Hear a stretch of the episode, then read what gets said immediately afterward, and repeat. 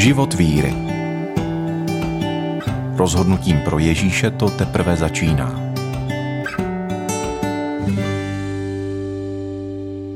Já pocházím z rodiny, kdy tatínek můj byl evangelický farář.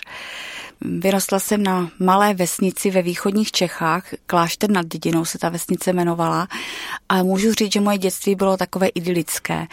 Do 12 let, teda, kdy jsme bydleli v tom klášteře, tak opravdu to bylo prostě něco, na co vzpomínáme i s mými sestrami velice rádi. Mám dvě sestry, já jsem nejstarší ze třech sester. Dominanta té vesnice byla fara, vedle toho škola, dvě takové stejné budovy. V celé vesnici bylo šest dětí, i teda s námi a byli jsme taková dobrá parta, kde jsme prostě lítali po polích, lesích, lukách a bylo nám dobře. Vy jste bydleli v klášteře? Jaké to bylo? No, to bylo zvláštní, když jsme se potom přestěhovali do toho Zlína, tehdejšího Gotwaldova a říkali jsme, že teda jsme se přistěhovali z kláštera. Tak ještě, ještě když věděli ti spolužáci, že že byl tatínek farář, tak si opravdu mě tam někde hmm. představovali možná jako jeptišku, nebo nevím. S čím se setkávala jako dítě v kontextu toho, že jsi byla farářské dítě? Od dětství si ale v tom případě musela mít jasno, že Bůh existuje. To jsem měla. Já když tak nad tím přemýšlím, tak vlastně ve svém životě vůbec nemám období, kdybych nějak pochybovala o boží existenci. Tohle mi prostě bylo jasné. Jak to u vás doma probíhalo, to předávání víry v Boha? No, předávání víry v Boha u nás neprobíhalo slovně, ale spíš příklady. Na to já vzpomínám na, na svoje rodiče, kteří už teda nežijí. Velice si jich vážím, protože moje maminka, ta byla velká osobnost, prostě jak v životě, tak v tom zborovém životě a opravdu ona měla srdce, jak se říká, na pravém místě, kdy prostě žádnou potřebu, kterou kolem sebe viděla, nedokázala nechat jenom tak, nenaplnit jí. Dnes už třeba vím, že, že jsou důležité i hranice v životě, že tohle možná ona nevěděla a opravdu se snažila naplnit úplně všechno, co viděla, až teda skoro, jak se říká, do roztrhání těla. Potom i když jsme se přestěhovali do toho Gotwaldova tehdejšího, tak zase, zase prostě k nám na faru zvonil kdokoliv, kdykoliv a nikdy prostě moji rodiče neřekli ne. Vždycky ti lidi prostě měli hmm. přednost až někdy jako děti jsme to třeba brali, že teda jako všechno se točí kolem těch druhých lidí, ale mě to do života dalo to, že si prostě vážím, vážím prostě druhých lidí a to, že někomu pomáhám, prostě beru jako přirozenost úplnou. Tak to je ta jedna stránka toho vašeho rodinného života. A co ta duchovní? No, duchovní stránka byla, že teda jsem nepochybovala o tom, že každou neděli prostě jdu do kostela, že to bylo prostě úplně samozřejmé. A občas jsme měli doma takzvané rodinné pobožnosti, ale co se týče mojí osobní víry, tak já jsem se modlila takové naučené modlitby, které jsme se modlili před spaním a před jídlem, ale taková ta osobní víra, kterou jsem poznala později, tak ta tam prostě nebyla. A musím říct, že kolikrát v té evangelické církvi kázání mně přišly takový složitější, intelektuální hodně. A já jsem teda žádná intelektuálka nebyla. Takže tak jsem tomu nerozuměla? no, bylo to takový, že mě to prostě nějak jakoby nechytlo za srdce, nebo spíš jsem nad tím pořád přemýšlela, kde je ta chyba, že já vlastně pořádně tomu nerozumím. Pak jsem chodila už už jak jsme bydleli v tom Zlíně, do Združení mládeže a jezdili jsme na různé setkání mládežnické, kde byly přednášky různé a pro mě to bylo takový jako složitější na to pochopení a vždycky jsem, vždycky jsem se děsila toho, že bude nějaká diskuze, protože já jsem vlastně k tomu jakoby neměla co říct. Mě to prostě zůstávalo to nějak v hlavě, ale nešlo to do srdce. Tak bych to dneska třeba dnešníma očima viděla.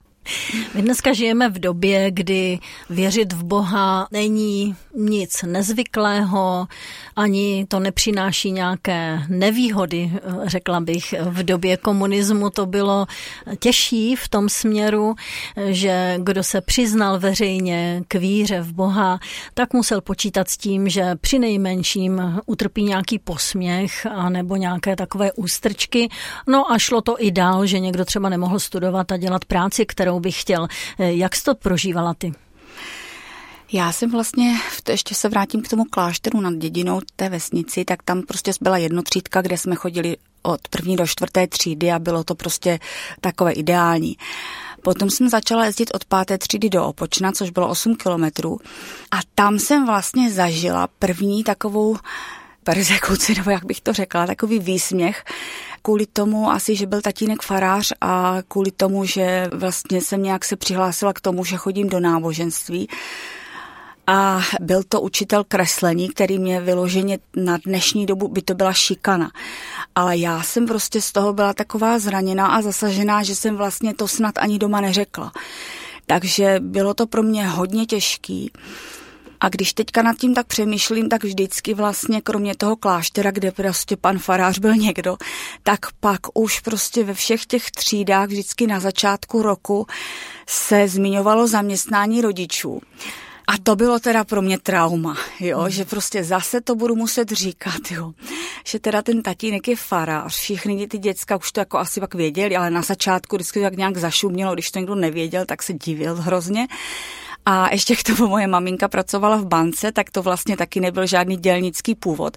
Tak já jsem si tak někdy říkala, kdyby aspoň jeden měl nějaký normální zaměstnání, protože tenkrát taky moc lidí v bance nepracovalo. Takže já jsem to měla takový, jako že mě to přišlo s obou stran takový jako zvláštní. Takže tady kvůli tomu jsem prostě začala eh, se cítit taková jakoby méně cená, nebo já nevím. Já hmm. jsem třeba, ještě si jsem si teďka vzpomínám, že od druhé třídy jsem už začala nosit brýle. Dneska by to člověk už neřekl, ale tenkrát jsem opravdu byla jediná ve třídě, kdo ty brýle nosil a vždycky prostě se říkalo ta brejlata třeba, jo. Takže já teďka, když nad tím vlastně tak přemýšlím, tak jsem prostě měla špatné sebevědomí a ještě teda teď si vybavuju, že ve druhé třídě jsem byla poslána do ozdravovny, abych přibrala, což už dneska by taky do mě nikdo neřekl. Tam jsem prostě prožívala velký odloučení a prožívala jsem to těžce. Takže toto asi taky otřáslo takovou nějakou mou důvěrou a prostě celkově jsem měla prostě takové snížené sebevědomí. Tak teď, když tě tady poslouchám, tak vidím, že je to už úplně jinak. A o jaké době to mluvíme, když mluvíš o těch školních letech? Mluvím o 70. letech. Dostali jsme se do puberty, což je tedy dost specifické období. Jak to bylo u tebe?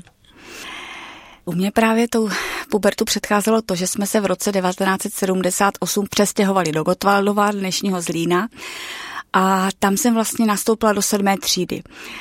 Bylo to pro mě prostě těžký, protože už to byla úplně ta Morava a ty východní Čechy, dost takový skok. Tam jsem teda navštěvovala sedmou a osmou třídu a pak jsem se přihlásila na střední školu. Už jsem chtěla, to byl myslím, že první rok, kdy se mohlo vyjít už z osmé třídy, že jsme si mohli vybrat, osmá nebo devátá. Já jsem si vybrala už z osmé a vybrala jsem si střední zdravotnickou školu v Brně, obor zdravotní laborant. Tam jsem se dostala a po těch dvou letech v tom Zlíně jsem zase měnila působiště na Brno, kde jsem měla babičku. Rodiče se s babičkou domluvili, že bude lepší, když budu bydlet u ní, že nebudu na tom internátě, abych se tam neskazila. Takže já jsem bydlela dva roky u babičky, která byla dost přísná a to obnášelo například to, že jsem ve druhém ročníku jako jediná ze třídy nechodila do tanečních, protože babička si to nepřála. ano. Takže jsem byla taková jakoby zase trošku vyčleněná, protože na té zdravce byli vlastně Brňáci, byli dojíždějící, byli internátní a já jsem byla úplně něco mezi zase, mimo. Ale měla jsem výborného třídního, který i přes tu těžkou totalitu, já jsem to tak mezi řádky cítila, že, že mě vlastně fandí. První dva roky jsem bydlela u babičky a pak teda jsem už bydlela od toho třetího ročníku na internátě asi od 14 let jsem chodila do toho Združení mládeže ve Zlíně a tam, tam jsme měli jednoho kluka, který si přivydělával tím, že dělal disjoky, to je taky taková zajímavá kombinace. A to už potom začaly ty 80. léta, že já teďka ty hity těch 80. let mě prostě fascinovaly a on mě je nahrával na kazety, já jsem mi poslouchala ve dne v noci a já jsem prostě hrozně přilnula k té diskotékové hudbě. V 17 letech jsem poprvé navštívila diskotéku a úplně mě prostě e, ta chytlo hudba, to. chytlo mě to, ten diskotanec. A měla jsem i takový kamarádky, že jsme prostě chodili na ty diskotéky A v tom jsem prostě viděla takový nějaký smysl života. Úplně jsem se do toho ponořila. A tak prostě pořád jsem žila tou moderní hudbou, se sestrami jsme teda poslouchali. No a e, nastalo to takový období mýho hledání, kdy já jsem vlastně chodila na ty různé ty diskotéky nebo i zábavy s nějakýma kamarádkama na vesnici. A já jsem vlastně nějak tak jako vždycky tam jsem to hrozně prožívala, byli jsme i taková parta, třeba potom už, když už jsem pak pracovala a už jsem se vrátila teda do, do Zlína, a když na to dneska vzpomínám, tak to vidím jako trochu marnění času, jo? že mě hodně uteklo věcí, které jsem třeba místo toho mohla dělat. No. Ale tak já jsem si žila takovým bezstarostným způsobem života. Rodiče mě teda nechali. No jak to nesli rodiče? To musela být pro ně rána docela. No, no, já jsem se hodně malovala, jo, byla jsem teda opravdu zmalovaná, jak ten obrázek abstraktní, jak zpívá mládek, kterého jsme poslouchali se sestrami já jsem tím vlastně žila, že se, že se prostě chtěla jsem se úplně nějak odlišovat. A vždycky, když mě někdo řekl, že by do mě neřekl, že je tatínek farář, tak mě to udělalo dobře. Jo. A na druhou stranu jsem žila takovým dvojím životem, protože i přes toto jsem chodila každou neděli do kostela, někdy přímo i z toho tahu jsem šla snad do kostela, prostě hrozný. A chodila jsem ještě do ty mládeže a jezdila na ty akce. Prostě měla plnila jsem, si ty povinnosti. Plnila jsem si povinnosti a měla jsem takový jakoby dvojí život a nepřišlo mi na tom hmm. nic divného. To mě dneska třeba zaráží.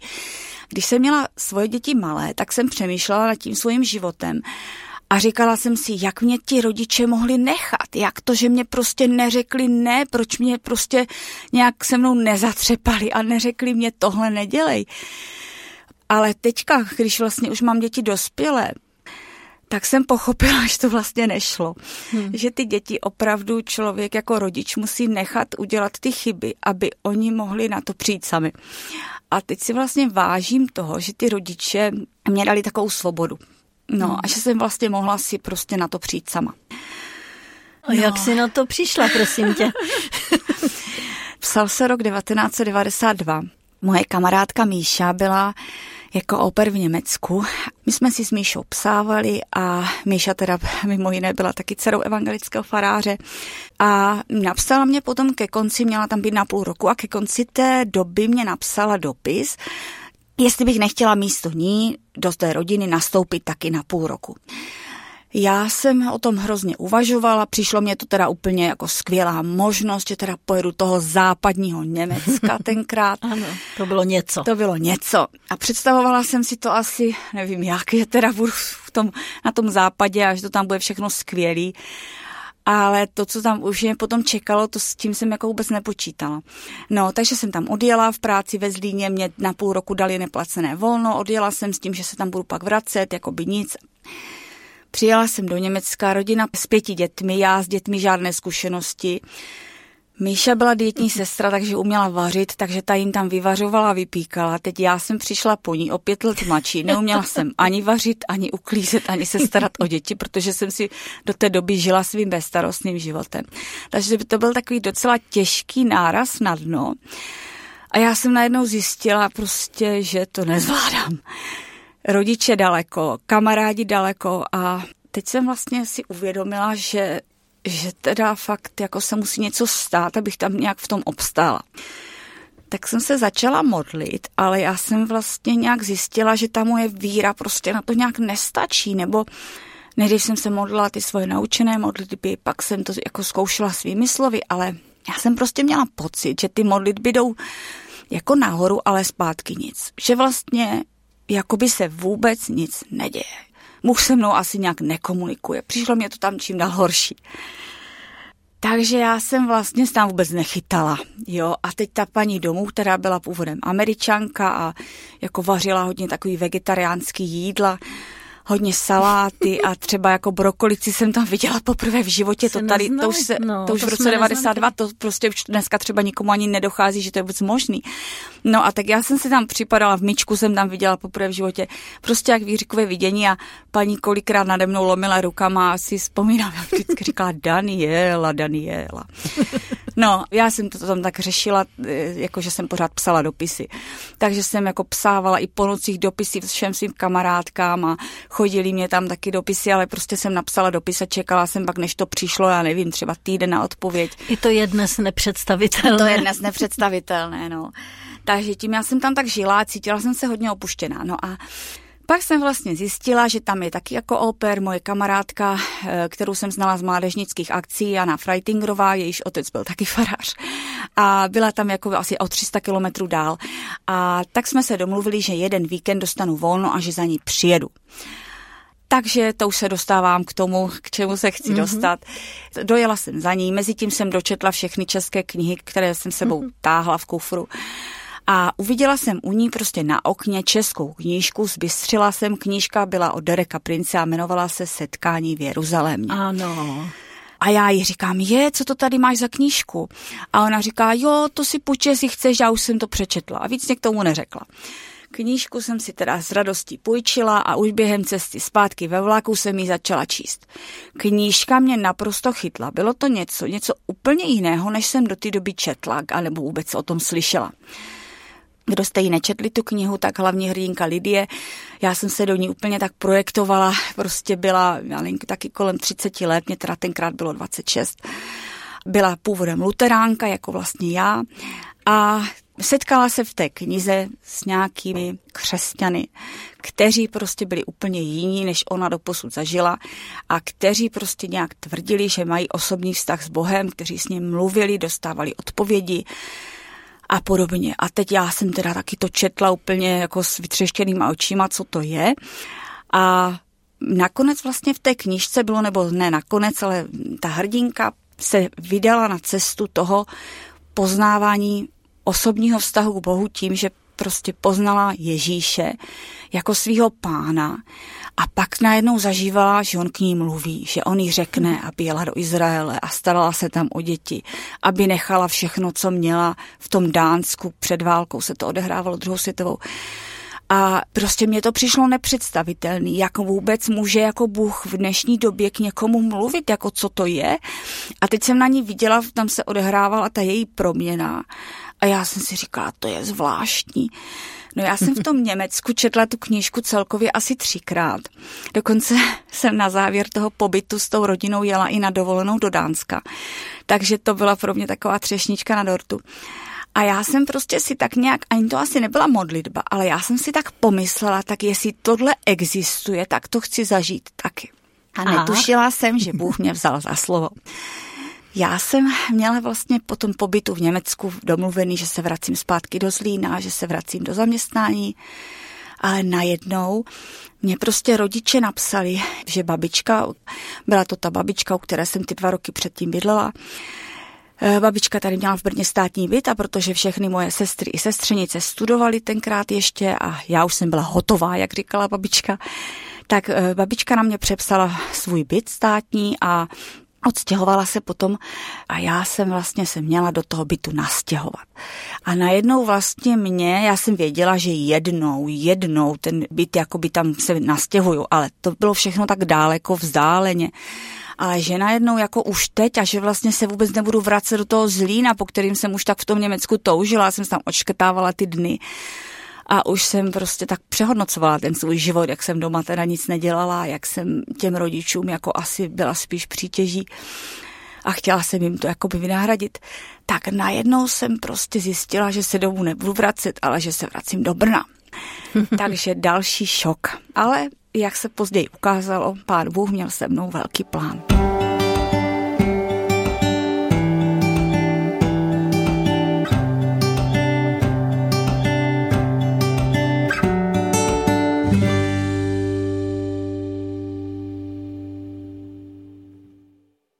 Přišla jsem do Brna eh, v roce 92 na podzim. Zaměstnání tenkrát jsem tři měsíce hledala, nemohla jsem najít. A od ledna 93 jsem potom teda našla v nemocnici, v nemocnici Bohunice, kde teď zase po přestávce na mateřskou a ještě deset let jsem pracovala mezi tím na poliklinice, tak teď zase znovu pracuji. Bylo to pro mě zase období samoty, kdy jsem vlastně v tom Brně nikoho neznala, kdy jsem prostě najednou zjišťovala, že že jsem v tom bytě úplně sama a že v tom Brně už ty přátele nemám. No a v Brně studovala moje nejmladší sestra Jana, ze kterou jsem se v dětství hodně míjela, protože byla o čtyři roky mladší a to bylo v tom dětství dost. A byla Jana taková úplně jiná než já. Ona byla právě taková ta intelektuálka, že četla Dostojevského a tak. A neměli jsme si teda co říct, protože já jsem lítala po těch diskotékách. A teďka ta Jana mezi tím byla v létě na, na nějaké dovolené z vozíčkáři, jela prostě na prázdniny se starat o vozíčkáře, kde teda si myslela, že tam bude všechno mládež z evangelické církve, ale byly to děcka z apoštolské církve a a ti nějaký prostě řekli o tom osobním vztahu s Ježíšem, že vlastně ho nemá. A ona taky jako já prostě nechápala, jak by ho mohla hmm. mít, protože o tom jsme opravdu my neslyšeli v dětství, ač je to zvláštní tak prostě se stalo to, že ta moje sestra tam zažila znovu zrození, odevzdala život Ježíši a byla prostě úplně jiná. Ale mně, mě to nějak nedošlo, že to je to, o čem jsem četla v knize, mě to bylo hrozně protivný. Sestra za mnou chodila a když já viděla, jak já jsem nešťastná i z práce, kdy ten doktor byl takový jako hodně přísnej a já jsem to nějak vůbec prostě přechod ze Zlína ještě po tom Německu. Moc změn. Moc změn najednou, já jsem prostě tam vůbec jako se nechytala tak prostě sestra za mnou chodila, já se za tebe budu modlit a mě to bylo prostě takový nepříjemný, já jsem říkala, tak se modli doma, ale nemodli se tady nahlas, mě to prostě nedělalo vůbec dobře. Prostě na to jsem nebyla vůbec zvyklá. No ale protože jsem hodně se cítila sama, tak mě sestra pozvala, že chodí prostě na takové přednášky, že se scházejí na filozofické fakultě, že se to jmenuje Studenti pro Krista a že to jsou vlastně ze všech možných těch vysokoškoláků, že to jsou prostě věřící děcka. A já jsem říkala, já nejsem vysokoškolák, ona říká, to nevadí, ale třeba tě to jako bude zajímat, teď to tam nikomu nemusíš říkat, tam nevadí, že se že nejseš vysokoškolák. No a já jsem tam teda začala chodit, abych nějak zabíjela ten čas, abych aspoň něco měla prostě v tom týdnu nějakou aktivitu. No a bylo to hrozně zajímavé. Oni tam vlastně měli takové přednášky, kteří, který všechno si dělali sami a přednášeli prostě o Bohu a o Ježíši a o Bibli úplně jiným způsobem, než já jsem byla zvyklá. Takovým, který mě přišel mnohem srozumitelnější, než prostě dřív. Takže já jsem nad tím jako přemýšlela a pak jsem se dozvěděla, že oni mají i skupinky biblického studia a někdo mě oslovil, jestli bych nechtěla někam začít chodit tak jsem si říkala, tak aspoň tu Bibli nějak víc poznám, protože jsem ji nikdy pořádně nerozuměla, tak třeba něco se tam dozvím novýho. No a tak jsem začala na jednu takovou skupinku chodit a když se mě tam zeptali, jak jsem dlouho věřící, tak já jsem odpověděla, já jsem věřící od jak živa, protože můj tatínek byl evangelický farář. Jo? A oni říkali, ale to je přece blbost. Když se někdo narodí v garáži, tak není z něho auto. Když se někdo narodí ve věřící rodině, neznamená to, že je věřící. K víře se musí člověk sám osobním rozhodnutím rozhodnout. Tak to jsem slyšela poprvé. No a přišlo mi to teda zvláštní. A ještě víc mě přišlo zvláštní to, že někteří z těch lidí byli věřící dva roky, ale měli přes Bibli přehled no rozuměli Bibli stokrát víc než já a prostě to jsem nechápala. Já jsem si říkala, jak je tohle možný.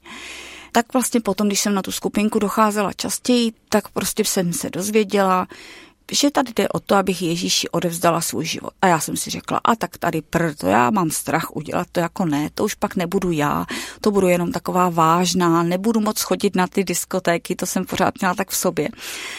A ať už jsem tenkrát asi ani na ně nechodila, protože už jsem asi neměla ani s kým. A tak jsem si říkala, prostě tohle teda je takový jako, to bych byla nějaká zmanipulovaná, pozor na to, jo. Krok do neznáma, Krok že? do neznáma. Hmm. No a ta moje sestra Jana byla velice moudrá a ta mi řekla, víš co, prostě Bůh na tebe netlačí. Ty to udělat nemusíš, ale aspoň víš, co je k tomu potřeba. A řekla mě, že jsou potřeba tři takové kroky, jo poděkovat Ježíši, že šel na ten kříž kvůli mně. A to byla pro mě taky novinka. Já jsem věděla, že Ježíš je jako spasitel světa, ale jako, že šel nějak kvůli mně, to jsem nějak vůbec mě to hlava nebrala. A vlastně já jsem si asi tu svoji hříšnost uvědomovala, že jsem vždycky prostě to u hmm. večeře páně vyznala a pak zase znovu a znovu a znovu. A tak jsem nějak si myslela, že to asi prostě jde nějak pořád dokola. Ale že by někdo mě mohl nějak od těch hříchů úplně nějak očistit. Já jsem prostě to evangelium vůbec nepochopila dřív. Takže takhle mě to i ta moje sestra, i tam mě to vysvětlovali, že Ježíš vlastně zemřel za každého z nás osobně, ale ne každý osobně to vlastně hmm. chce přijmout. Že je to takový vlastně nejenom krok do neznáma, ale i takový krok odvahy a vlastně pokory. No, ta pokora mě asi chyběla, protože když někdo řekl, že má jistotu spasení, tak já jsem si na jednu stranu řekla, jak to může někdo říct, to jsou hmm. hrozně ti lidi hmm. pišní, protože já jsem třeba měla zafixováno, že prostě jednou bude boží soud a tam se to prostě rozhodne, že asi teda se to zváží a ty dobrý skutky musí převážit ty špatný a tak se to prostě rozhodne, ale že by někdo mohl říct, že prostě má jistotu spasení, tak já jsem si říkala, to je hmm. přece pícha, to je duchovní pícha. A to já přece nechci. Takže takhle jsem si nějak o sobě myslela, že mám takovou jakoby falešnou pokoru, ale to vlastně byla převlečená pícha, protože já jsem, si, já jsem nějak si neuvědomovala, že tu Ježíšovu oběť prostě opravdu potřebuju.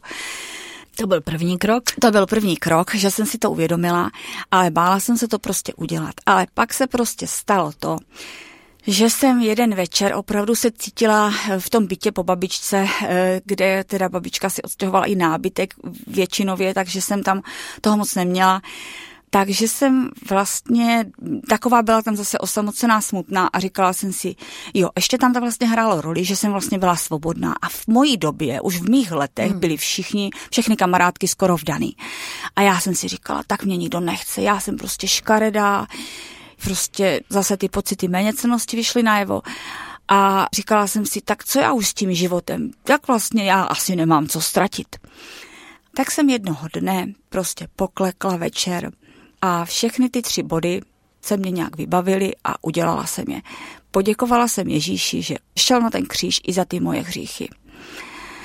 Pak jsem ho poprosila, aby mě ty všechny moje hříchy odpustil. A teď bylo zajímavé, jak někdo vykládá, že se mu třeba vybaví celý ten film života, tak mě se najednou opravdu vybavovalo, i jak jsem lhala rodičům. Hmm. Prostě takové věci, někdo by řekl banality, ale mně to prostě najednou všechno přišlo strašně líto. Takže to jsem takhle udělala a třetí bod byl ten, že jsem poprosila Ježíše, aby prostě přišel do mýho srdce a vedl můj život. A to se stalo. Možná, když to takhle vykládám, se tomu nebude ani chtít nikomu věřit, ale opravdu já jsem měla pocit, že hned druhý den jsem cítila se úplně jinak. Já jsem prostě ráno se už vždycky budila s takovým jako bolením břicha, co zase bude v té práci. A tentokrát jsem prostě po té, co jsem udělala tohoto rozhodnutí a šla jsem večer spát, tak jsem se prostě probudila až budíkem a najednou jsem zjistila, že něco ve mně je prostě jinak. Měla jsem v srdci ten pokoj, tenkrát jsem to ještě tak neuměla nazvat, ale prostě taková ta nervóza mě tam z toho břicha zmizela. Ten stres takový. Ten stres, mm. ano, vnitřní, no. A tak jsem prostě šla na trolejbus ráno do práce a já jsem měla pocit, že je ten den rozářený, jo. I když teď na to tak vzpomínám, tak pořád se mě to tak vybavuje. Já jsem měla pocit, jak kdyby do mě vstoupila ta láska. A ona vstoupila? Ano, ano, Bůh je láska. A jak se změnil potom ten tvůj životní styl, který jsi měla? Ano, životní styl, no, ten se, ten se začal měnit postupně. Já jsem byla jak to duchovní miminko a Bůh mě začal prostě postupně výst Začalo to tak, že já jsem se začala modlit k Ježíši. Místo Pane Bože jsem prostě začala říkat Pane Ježíši a najednou mě to přišlo, jak kdyby Ježíš byl vedle mě, jak kdyby nebyl ten někdo hrozně vzdálený a takový daleko, ale někdo opravdu, kdo hmm. jde se mnou, kdo jde se mnou do té práce, kdo tam prostě se mnou je a slyší mě a prostě vnímá ty moje potřeby. Takže dal mě takovou vnitřní jistotu, ten vztah s Ježíšem. A ehm, prostě Ježíš naplnil i ostatní moje potřeby. Jak jsem si už myslela, že teda zůstanu na ocet, že se nevdám, tak jsem se po třech letech seznámila, nebo po třech letech už jsem se potom dávala, asi po dvou letech jsem se seznámila právě tady v tom hnutí Studenti pro Krista. Jsem se seznámila i s manželem a teď mám prostě rodinu, kterou jsem ani třeba někdy nedoufala, že budu mít a, a vnímám v tom takové velké požehnání a i v ostatních prostě, to, ostatních oblastech mého života prostě jsem jiná.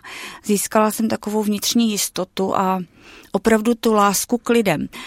Já jsem dřív třeba pomáhala lidem proto, že jsem měla ten vzor z rodiny. Jak jsem to prostě viděla, tak jsem v tom pokračovala. ale teďka to dělám plně jako z jiných motivací. I s tou jistotou spasení. Opravdu mám jistotu spasení, protože jsem v Bibli našla verše, který opravdu o tom mluví. Takže vím, že to není, není pícha, ale že je to opravdu jistota. Prostě v Janově evangeliu se píše, že ti, kteří hm, Ježíše přijali, že jim dal moc stát se božími dětmi a já opravdu věřím, že jsem boží dítě. Verš, který je ještě v Janovu evangeliu ve třetí kapitole, Neboť tak Bůh miloval svět, že si na svého jednorozeného dal, aby každý, kdo v něho věří, nezahynul, ale měl život věčný. Tak opravdu věřím, že ten život věčný mám a ne ze svých zásluh, ale z toho, že Ježíš vymazal ten můj dlužní úpis a že se prostě tam jednou postaví místo mě, protože já jsem ho přijala.